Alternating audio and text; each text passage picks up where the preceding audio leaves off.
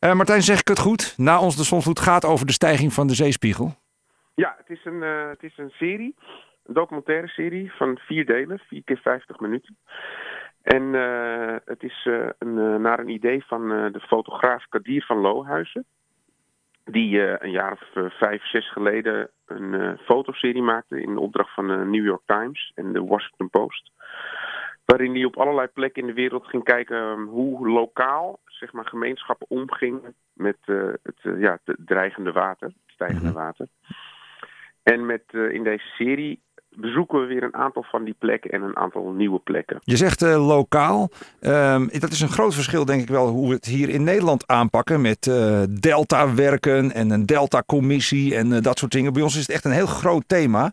Ja. is, dit, is dat echt anders dan in de rest van de wereld? Wordt het daar dan op kleinere schaal aangepakt door mensen zelf, thuis, om hun heen?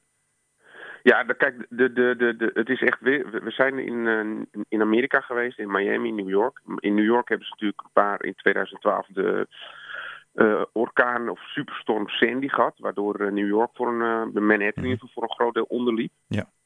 En daar zijn ze wel heel erg bewust geworden van het probleem. Dus daar zijn ze wel, pakken ze het wel grondig aan. Alleen daar duurt het heel lang, omdat het gewoon heel veel geld kost. En omdat het gewoon enorm ingrijpend is voor de infrastructuur. Maar bijvoorbeeld in Miami, waar de problemen minstens zo groot zijn als in Nederland, omdat het water gewoon onder de stad door kan stromen, omdat de stad gebouwd is op kalksteen.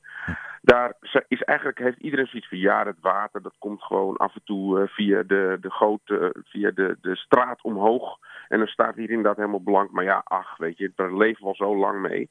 Dus die, zijn zich, die hebben zich eigenlijk al neergelegd bij het feit dat is nou eenmaal zo. En die stijgende zeespiegel, daar hebben ze helemaal niets van mee. En daar hebben ze vooral van, nou, dat lost God op een gegeven moment wel op. Dus bijvoorbeeld geloof is op heel veel plekken in de wereld zorgt ervoor dat mensen op een hele andere manier omgaan met dreigende water. Ja, dan krijg je hele pragmatische oplossingen van in ieder geval, Martijn. Ja, precies. Ja. ja, hey, uh, je zei het is een serie van 4 keer 50 minuten. Uh, wat hebben jullie gedaan? Nou, we zijn um, per aflevering min of meer op twee, twee locaties geweest. Dus we hebben telkens twee locaties vergeleken. Dus in, het eerst, in de eerste aflevering zijn we in Nederland en in Groenland. In Groenland natuurlijk omdat daar heel veel ijs smelt. Zijn we gaan onderzoeken van wat gebeurt er nou precies. In de tweede aflevering vergelijken we Miami met New York. En belanden we op een gegeven moment uh, in, de, in de nasleep van een orkaan die in het noorden van uh, vorig jaar in het noorden van, van Florida um, schade aanricht met een enorme vloedgolf. In de derde aflevering gaan we naar Bangladesh.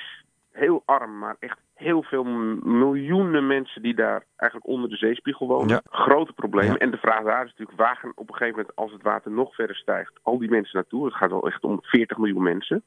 Uh, en dat vergelijken we met Jakarta, dat net als een westen van Nederland zinkt.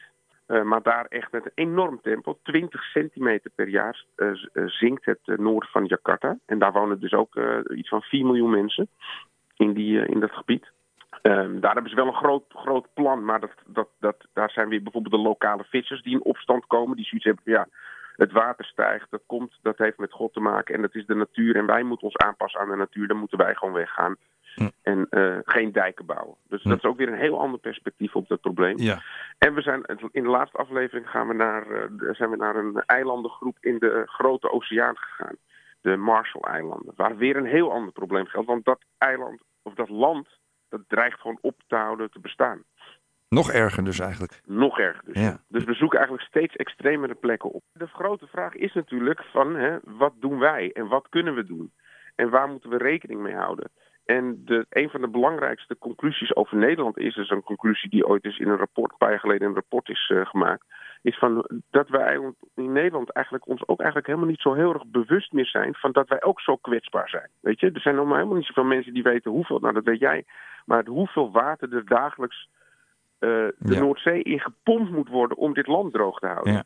Van we hebben nog geen probleem als je dan naar al die andere landen bent geweest. Ja, wij, wij, wij denken inderdaad dat wij nog geen probleem hebben. Terwijl wij eigenlijk wel een probleem hebben. Alleen hebben we daar nu voorlopig een goede oplossing voor. Maar de Hm. vraag is, hoe lang is die oplossing houdbaar? Ja, nou een call voor in ieder geval een call for awareness. Laten we ons eh, bewust worden van het probleem. De documentaire serie dus, Na ons de zonsvloed, eh, is vanaf morgenavond op televisie. Ehm, Kwart over acht, kwart over acht, morgenavond op Nederland, NPO, twee. NPO 2. En dan elke week? Vier Elke keer achter elkaar.